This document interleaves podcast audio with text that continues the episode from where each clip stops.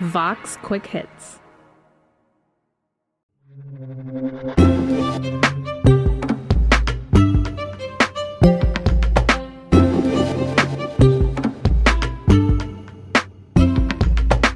It's Today Explained. I'm Sean Rameswaram, and we got big vaccine news from the federal government in the United States today. They're recommending states pause Johnson and Johnson vaccinations after finding out about some extremely rare cases of blood clots. One person's in critical condition and one person has died. To explain, I'm joined by Caroline Chen, healthcare reporter at ProPublica. Caroline, why recommend a pause here? Yeah, so the initial cause for the pause today is because of cases of a very rare type of blood clot, um, which is called cerebral venous sinus thrombosis, which was. Say it one more time. yeah, cerebral venous sinus thrombosis or CVST. And this was found in combination with low levels of blood platelets, which is called thrombocytopenia. And it's this combination together, which is a very rare event that caught the attention of the CDC and FDA. Okay, and you, you mentioned rare twice. How rare is it? Very, very, very, very, very rare, which is so far they have data from six reported cases in the US out of more than 6.8 million doses um, of the J&J vaccine that have been administered. So about one in a million. Okay. And and though we know there's six cases out of like six, seven million, that doesn't necessarily mean there are only six cases, to be fair, right? Yes, to be fair, part of the reason why the CDC and FDA are taking the action that they are today and calling attention to this is because they want to make sure that they're aware of all the cases.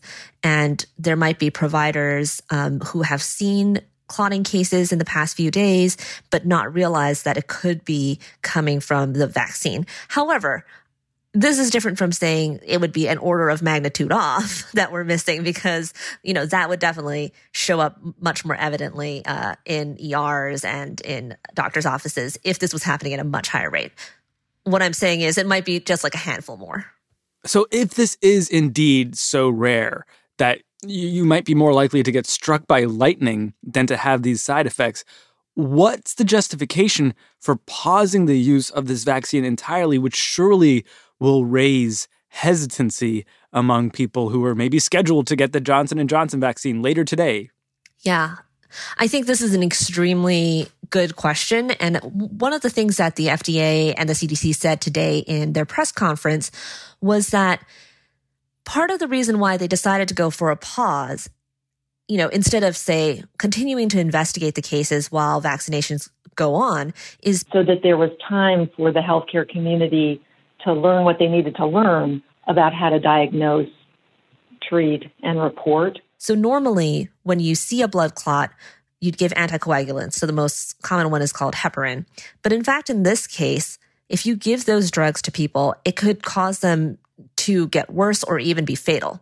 Again, this is super rare, but what they want to do is tell the medical community, you know, if you see a clotting event, you really have to think and ask about vaccine uh, history, take a platelet count and know that what you would normally reach for might not be the right course of treatment here.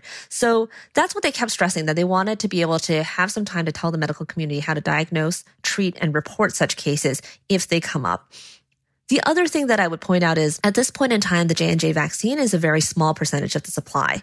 Um, I think it's about 5% of the supply that's available in the US. So I'm sure it was part of their calculus that if they were to put a pause right now, it's not like all of a sudden most people cannot get their vaccines. Right now, the large bulk of what's available is Moderna and Pfizer. Hmm. So, so what does this mean practically for the states? I mean, the federal government is advising they pause this particular vaccine. Does this end up slowing down vaccinations stateside and abroad? Yeah. So you had a number of questions in there. And so the first thing I want to clarify is that um, this is a recommendation from the CDC and FDA. It's not a mandate. Um, okay. And so it is up to the states to decide what to do. And I think it would be pretty surprising to me if a state would go against both FDA and CDC recommendation at this point in time. The second thing is that the FDA did say today that they're hoping to resolve this issue in days. So they are aware of, you know, not taking away time from the vaccine rollout. They're going to, con, you know, bring together their expert panel, which is called ACIP tomorrow to discuss the cases. And then I think some of the options for what they could do is add a warning on the provider fact sheet. This is like a drug label, but to okay. give providers more guidance. Um, one of the questions I asked this question this morning at the press conference is um, I was wondering if the FDA has any sense of any subpopulations or medical histories that may predispose a person to this rare side effect, um, or even if you have a hypothesis on that at this point. And they said, I, "This is uh, Janet Woodcock. I believe there are few, too few cases for us to uh, make that determination for this particular vaccine. We will look further into these. We'll have deliberations tomorrow, uh, but we aren't prepared at this time to single out any particular subgroup. So I think when you ask how this is going to affect the vaccine rollout, you know, if this is resolved in a couple of days and you just add some guidance for providers, I don't think it's going to be a big impediment to the vaccine rollout. On the flip side, if they take much longer and there's continued confusion about who might be at high risk, I think it could have a greater impact just on overall vaccine hesitancy, specifically for the J&J. Hmm. What if you already got the J&J shot? So let's start again with the numbers. So it's been six reported cases out of 6.8 million. So I think people uh, tend to gravitate to fearing that they are the one in the million case. I like to remind you if, you know, everybody cannot be the one in the million case. So your chances are very, very low that you would be uh, one of those cases. What the FDA has said to look out for is if you've received the vaccine and developed severe headache, abdominal pain, leg pain, or shortness of breath, you should contact your healthcare provider and seek medical treatment. However, if you're like more than a month out from the J&J vaccine, nothing has happened, like the chances become infinitesimally small that there's something for you to worry about. Yeah. Yeah, I feel that. I mean, there was this thing at the Baltimore facility where 15 million doses had to be recalled and destroyed. I mean, is there coming back from this or is the Johnson and Johnson vaccine just going to be forever tainted as this lesser problematic thing? I mean, you could ask the same question about the AstraZeneca vaccine right now, which has gone through a lot of stumbles. And I think that partly the reason why the FDA and CDC are moving in the way that they are is because this is a very similar type of rare side effect that was seen with the AstraZeneca vaccine. Um, and they're both kind of in the same class of vaccines. They're both called adenovirus ve- vector vaccines as opposed to the mRNA vaccines.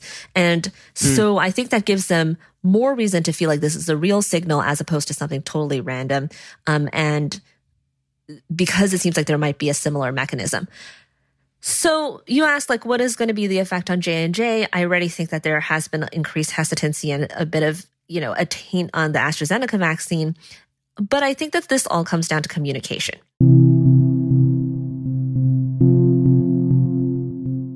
So I'll remind your listeners that back in summer when we were running the trials and I was going around asking experts, what are you hoping for? What are you expecting to see from these vaccines? They all said it would be great if it was 70% effective. That would be ideal. Um, that was where the bar was. And the FDA said if it's over 50% effective, you know, and a safe vaccine, we're going to uh, give it a green light and authorize it. So that's where the bar was. And then we opened up with Pfizer and Moderna that had 90% plus efficacy in the trials. And that just set the bar so high for everything that followed. So if you kind of take that away and just go back to what scientists had hoped for, you know, the J&J vaccine and the AstraZeneca vaccine are really good. Um, vaccines and are going to make a huge difference to the pandemic. And I think it's that sort of communication explanation to people that you're not comparing you know, your one in a million risk of getting a blood clot to nothing, you're comparing your one in a million risk of a blood clot to what would happen if you potentially had COVID, right? Transmission is still high in the US right now. So I think teaching people how to make those risk benefit analyses and really clear communication about what the vaccines can and cannot do is what's going to shape the narrative around this shot.